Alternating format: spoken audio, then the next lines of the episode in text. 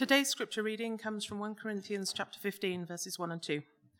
Now I would remind you brothers of the gospel I preached to you, which you received, in which you stand, and by which you are being saved, if you hold fast to the word I preached to you, unless you believed in vain. You may be seated. Thanks, Julie. As we get seated, let me pray for us. Gracious God, would you be with us now? Would you make your word live to us? And you, would you be with the kids downstairs, would you make your word live to them? May we all, upstairs and downstairs, see wondrous things in your word this morning. In your name we pray. Amen. Well, good morning. My name is Sam. It's one of the team here.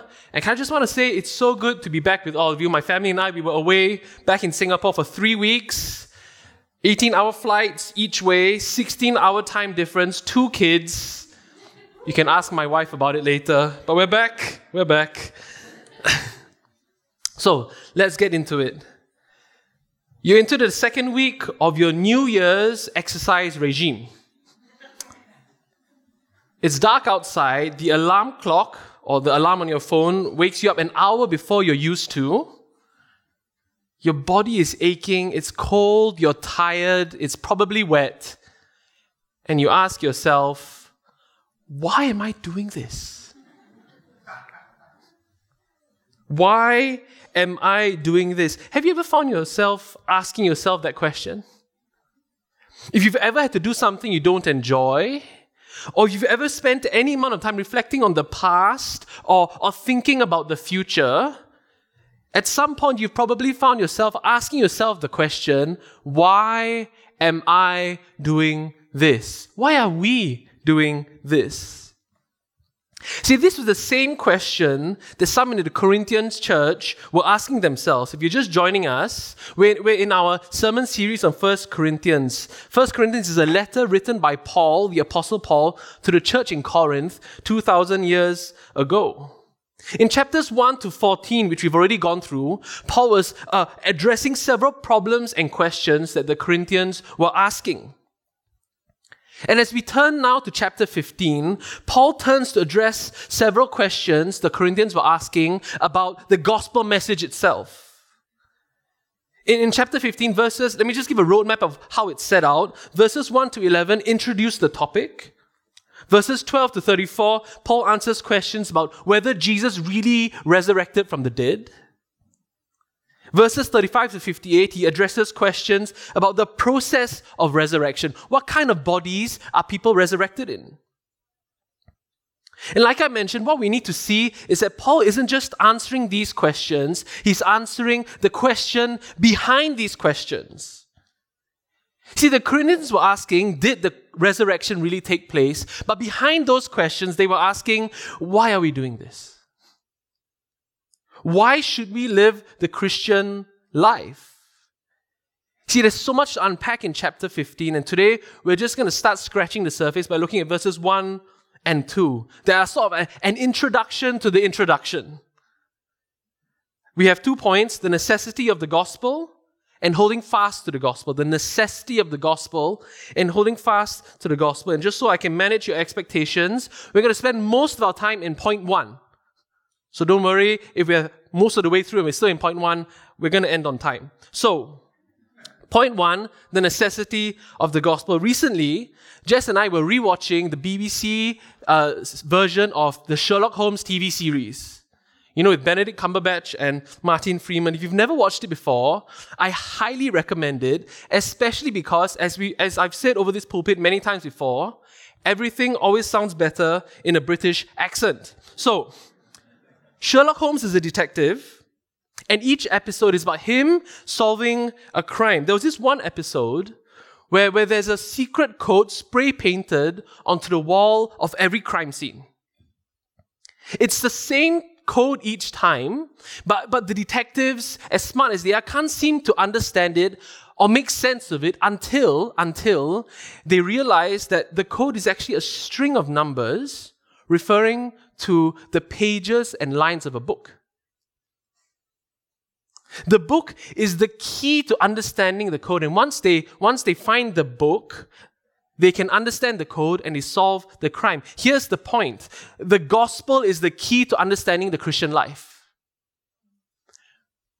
without the gospel, the Christian life will not make sense. Without the gospel, we will not understand why should we live like this.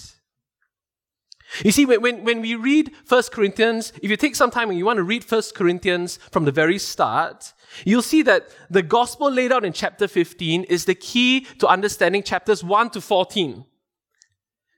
We've been going through chapters 1 to 14 and we've gone through the, the instructions and encouragements on various topics on how to live the Christian life. And these have been so good and so important because we need instructions and encouragements on how to live the Christian life. But here's the thing none of it will make sense without the gospel. Because the gospel is the key that is necessary to living the Christian life. The Corinthians, as much as chapters 1 to 14 were good, needed chapter 15. And so let's just recap some of the instructions and encouragements that Paul covered in chapters 1 to 14. He told them to pursue unity, to persevere in a Christian sexual ethic, meaning flee from sexual immorality. He said, trust God's plan for your life because singleness is good and marriage is good. Seek the good of others. Surrender your rights for the good of others. Build up others. Flee from idolatry. Rejoice in the complementary ways God has created men and women. Be patient and kind. Don't envy. Don't boast. Don't be proud. You see, the Corinthians needed correction and encouragement and instruction in each of these areas because the culture around them was laughing at them. The culture around them was laughing at them, making fun of them, pressuring them not to live as Christians, but to live as everyone else. And that's still the case today, isn't it? I, even as I've recapped all these areas we've gone through, we realize that so much of the Christian life still doesn't make sense to our culture today. And so, just as the Corinthians were asking themselves, why should I live like this? So many of us are asking ourselves, why should we live like this? Christ City, I want to start this morning by asking, what is the area of the Christian life you are asking that question about? What is the area of the Christian life you are struggling to understand, you're struggling to persevere in? Perhaps you're being made fun of being made fun of people at school, at work, in, in, in the soccer team, in the basketball team, in your neighborhood, in your family gatherings. You still believe that? Where you're getting pressure from others to live like everyone else, where you have started wondering, why am I living like this? Is it worth it? Christ, it is a question of when and not if. When we find ourselves asking that question, we need to start with the gospel. The Corinthians needed chapter 15, and we all need chapter 15. Because the gospel isn't just the key to entering the Christian life, the gospel is the key for all of the Christian life. Let me say that again. The gospel is not just the key to entering the Christian life, the, go- the gospel is the key to all of the Christian life. We all need the gospel. When we wonder, why am I doing this? We need to start with the gospel. Look at verse 1. Paul writes this.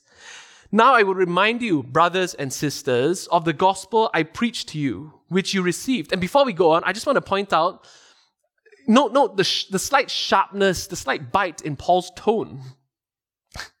He's not just reminding them, he's reminding them of what he has already preached to them and what they have already received. Do you see he wrote that? He's not just reminding them, he's reminding them of what he wants to make clear they should not need reminding of. And what is the gospel Paul is reminding them of? He summarizes it in verse 3. He writes, For I delivered to you as of first importance what I also received that Christ died for our sins in accordance with the scriptures, that he was buried, that he was raised on the third day in accordance with the scriptures. Paul summarizes the gospel message right there the message of salvation, the message of the saving and transforming power of God through the death, burial, and resurrection of Jesus Christ. You see, Christ, the Son of God, died for our sins, and so the power and consequences of sin have no hold over us. He was raised back to life on the third day, confirming his victory over sin. You see, it's not in, it was not enough just for Jesus to die. He also had to come back to life because anyone can die. Anyone can claim that their death produces victory over death and sin. But the only way we know what they say to be true is when they come back to life. When, when they come back to life and show that they have conquered sin and death. This is the gospel message that Paul preached to the Corinthians. The gospel message which he says they received, in which they stood, and by which they stand. Which they received, by which, in which they stood, and by which they are, are being saved. Let's unpack each of these. Firstly, which you received. He writes, Now I remind you, brothers and sisters, of the gospel I preached to you, which you received. See, the gospel is a message which they received. It's a message that all Christians receive. But I, I want to be very clear here. When Paul talks about receiving, he's talking more, much more than just hearing something. He's talking about hearing it and then actively accepting it. It's, it's like the other day that the church staff were uh, exchanging marriage proposal stories. One was set in Italy, uh, one involved a lost ring, one forgot to kneel. Each story was, was so different, but no matter how different each story was, they all had something in common. There was the proposal, and there was the acceptance of the proposal.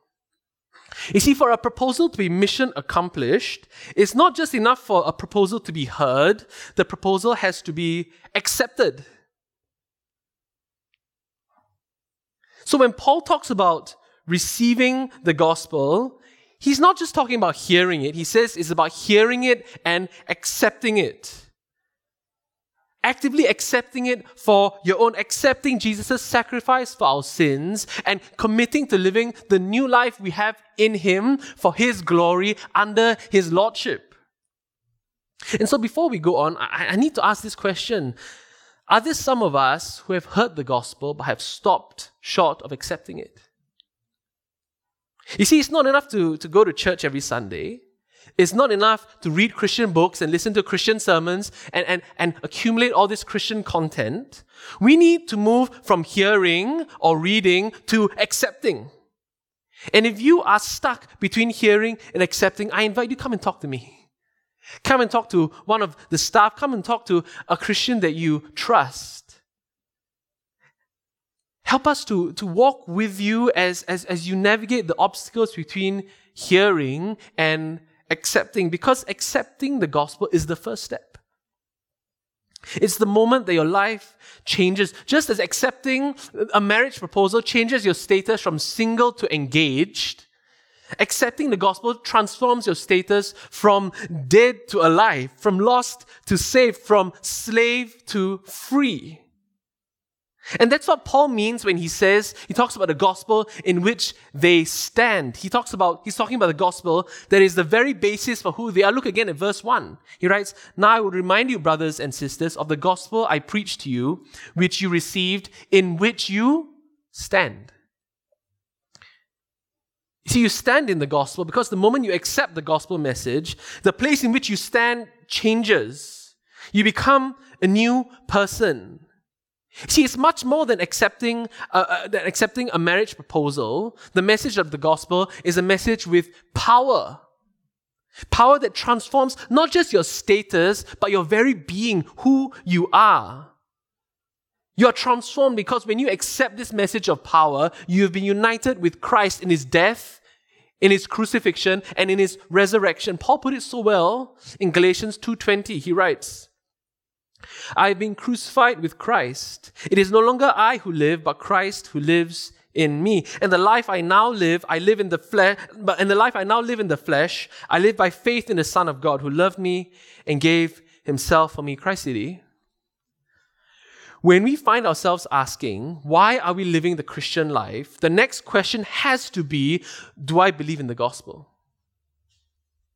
Did Christ really die for me? Did he really come back to life to prove his victory over sin and death was complete? To guarantee the hope of the new life we have in him? Have I been united with him? Have I been crucified with him and raised to new life in him? You see, the gospel is the key to everything. And so we need to ask ourselves, do I believe the gospel? Because the gospel makes all the difference. You see, you can live a new life because you have been raised to a new life in Christ. You can change. That person you've been praying for can change because Christ died and destroyed and trampled on the power of sin and has given you his spirit. You can choose to forgive over and over again. You can choose to turn the other cheek over and over again. You can choose to do what is right rather than what feels right because it is no longer you who live, but Christ who lives in you. You can believe that the pain will one day be gone. You can believe that one day there will be no more suffering. You can believe that there's hope beyond this life because Christ was raised from the dead and you have been raised from the dead. You have been raised to glorious life giving eternal life. Christ City, why do we live the Christian life? Because the Son of God loved me and gave himself for me. He, because he died and came back to life. And there is no other life I would rather live than the life I now have in Him, the life of freedom and joy and flourishing that He bought for me with His own blood. You see, we will be made fun of. We will be pressured. We will be misunderstood because the Christian life does not and will not ever make sense to those who have not accepted the gospel. In fact, the Bible warns us that the gospel will seem like foolishness. 1 Corinthians 1:18. For the word of the cross is folly, meaning foolishness to those who are perishing. But to us who are being saved, it is the power of God. For to us who are being saved, it is the power of God. And that brings us back to our passage for today. Let's look at verse 1 again. Now I would remind you, brothers and sisters, of the gospel I preached to you which you received, in which you stand, and by which you are being saved. And we need to notice two things here. The first is this the gospel is necessary for our past, for our present, and for our future. Even as I read it, some of us may have noticed progression in the verse from past to present to future. See, the gospel is what we received and accepted in the past to become Christian. The gospel is the basis of what we stand in today, it's the basis of who we are today. And it is by the gospel that we are being saved from today into the future. Do you see how it's continuing? We are being saved from now into the future till salvation is complete. The gospel is the necessary key for our past, for our present, and our future. I said it just now, and I'll say it again. The gospel is the key not just to entering the Christian life, the gospel is the key to all of the Christian life. The gospel isn't the ticket onto the plane, the gospel is the plane itself. And it is the gospel that will carry us till the very end. And so we need to remind ourselves daily, throughout the day, the truths of the gospel and what it means for us. The second thing we need to notice from this is the grace of God, because Paul has chosen his words very carefully here, by which you are being saved. You are not saving yourself, you are being saved. Salvation is not something we can do for ourselves, it's something that is done for us. You see, the Bible calls us to accept the gospel. We, we need to put faith in the gospel, but even our ability to accept, even our ability to put faith, that is a gift from God. Let me try and unpack what that means for different groups of us. And full disclosure, I'd put myself into each of these groups. The first group is those of us who fall into the trap of thinking that we can think our way into heaven.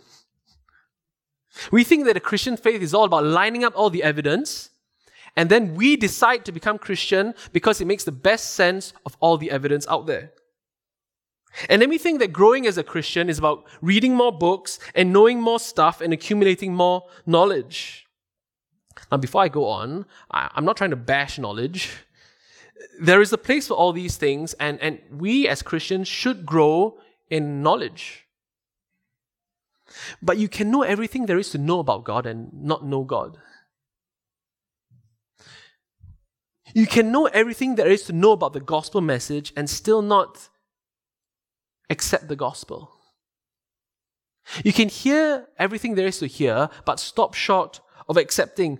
We can't think our way into heaven because, as Paul pointed out in chapter 2 of 1 Corinthians, no one can become a Christian apart from the supernatural intervention of the Holy Spirit. And you can't grow as a Christian apart from the supernatural empowering of the Holy Spirit.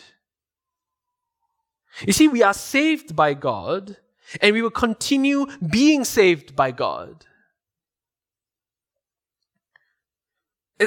Our learning and our reading has to come with a humility and gratitude of realizing it's all a gift. The second group are those of us who have messed up big time and perhaps continue messing up. The takeaway from this verse is clear. If we are being saved, if you are being saved, you can't do anything to lose your salvation. Because your salvation has nothing to do with you in the first place. We aren't defined by our mistakes, we're defined by the gospel. Can I flip it the other way? That means that we aren't defined by our successes, we are defined by the gospel. Now, as God's Spirit works in us, as we grow in our love for God, we work hard. We work hard to live the Christian life that God has prepared for us. But we need to know the place of our hard work. Our, we work hard in response to being saved, not in order to save ourselves.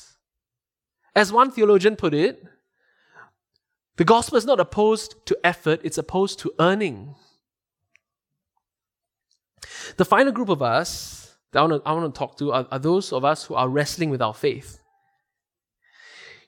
You know, I grew up in, in a Christian family, going to church from as young as I could remember. And I remember the first time I began to have doubts, to have doubts about the Christian faith. I was a young teenager, and amidst many things that were scary, these doubts were really scary. Because you, you don't know what to make of your doubts and your questions. Does it make you a bad Christian? Does it mean I can't be a Christian? For those of us who are wrestling or who will wrestle with our faith, the reminder that it is God who saves us is so reassuring, isn't it? You see, it means that we, we don't have to ignore our doubts. In fact, it means it frees us to be honest with our doubts. It frees us to confront them, to wrestle with them, to pray about them. Because as you do that, as you wrestle with your doubts, know this the fact that you are even wrestling in the first place is a sign of God's grace in your life. Because if God was not involved, there'd be no struggle at all. There would be no, you wouldn't even be considering the Christian faith. I've talked to, to numerous people, and I myself have gone through the experience. We, we're trying to be Christian by sheer effort. Do you know? Like, I want to want to believe, but then this question pops up, and I do my best to work through it, and then and then another crisis of faith comes out, and I do my best to work through it. And all this time, I wonder, am I, can I be a Christian? Am I a Christian? And my answer is this. Even wanting to want to be a Christian is a sign of God's grace in your life. Because a Christian is not someone who has figured it all out. A Christian is someone who has accepted the gospel and is in conversation with God as they figure things out. Do you see the difference? A Christian is not someone who has figured everything out. A Christian is someone who has accepted the gospel and is in conversation with God as they figure things out. So, first point, the necessity of the gospel. Second point, holding fast to the gospel. Holding fast to the gospel. Let's look again at our verses. Now I remind you, brothers and sisters, of the gospel I preached to you, which you received, in which you stand, and by which you are being saved. If you hold fast to the word I preached to you, unless you believed in vain. When Paul talks about the word he preached to them, he's referring to the gospel. Now, here is the question, isn't it? If we are being saved, if it is God who saved us, what does it mean to hold fast to the gospel? And so I want to clarify a couple of things here. Firstly, I, I want to be clear. Being saved doesn't mean we sit back and don't have anything to do. That's not what the Bible says. We have to, the, the Bible calls us to accept the gospel. The Bible calls us to put faith in God. The Bible calls us to hold fast to the gospel. There are things for us to do. There are decisions for us to make. But like I said just now, and I want to reiterate again, being saved means that everything we do is a gift from God. Our ability to accept, to hold fast, even our faith, even our wanting to want to be a Christian, that is a gift from God. So, what does Paul mean when he says hold fast to the gospel? What does it mean to believe in vain? Because at first glance, it seems quite confusing. It's really easy to misunderstand this verse here, so I'm going to go through it carefully. Firstly, let me tell you what the verse does not mean. What it does not mean. This verse does not mean hold on as tightly as you can because only those who hold on tight enough will be saved. That's not what it's saying here. Paul is not calling us to believe as hard as we can in case we lose our salvation and our belief ends up coming to nothing. That's not what's happening here.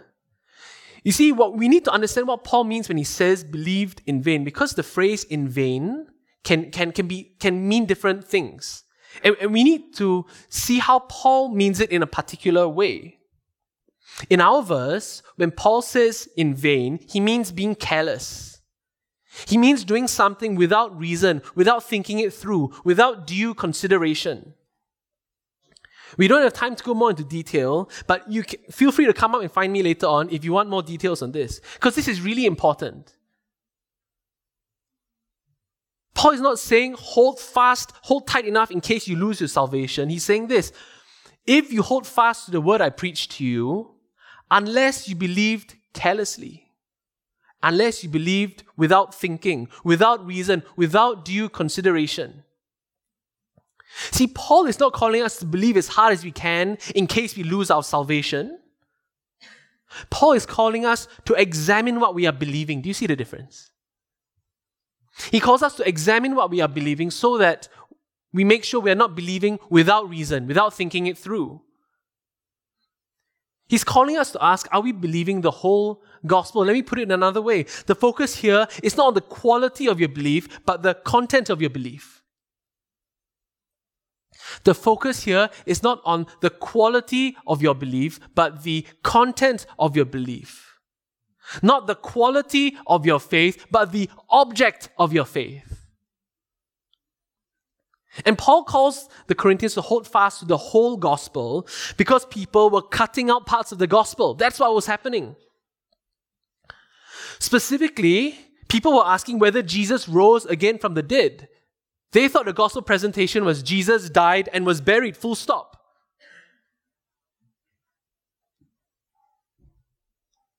And so today's passage calls us to ask ourselves are there parts of the gospel that we are leaving out? That we are cutting out? See, the Corinthians were questioning Jesus' resurrection because their culture was making fun of them for believing in the resurrection. The people around them said they were foolish for believing the resurrection. We see in, in like Acts uh, 17, which ta- tells us about how some people responded when Paul preached the gospel to them. Look at verse 32 of chapter of Acts 17. And when they heard of the resurrection of the dead, some mocked, meaning made fun of. See, what we see here is a truth that we probably have experienced today. In every time and in every place, there will always be a part of the gospel that you are made fun of for. There will always be a part of the gospel that seems foolish to the world. And Christians will always be tempted to leave out some part. to twist the gospel message just so we can fit in with the, with the culture around us. For the Corinthians, it was the resurrection of the dead. And I wonder what might it be for us today? What part of the gospel message does the world make fun of you for or say you are foolish for believing in? The reality of sin? Our need for a savior? The joy of obedience? The existence of the supernatural? The possibility of the miraculous?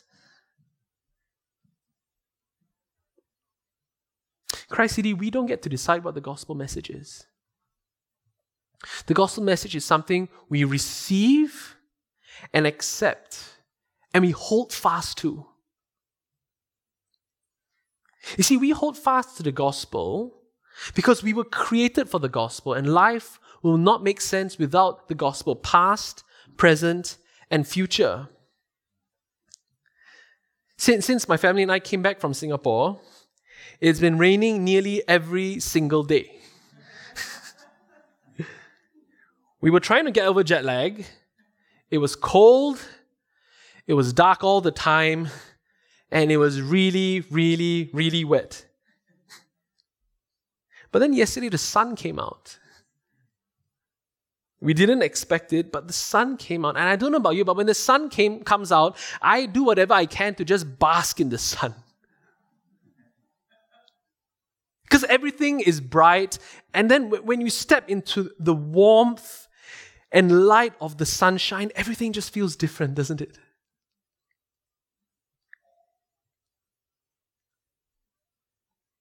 Christ City, we were created to walk in the warmth and light of the gospel.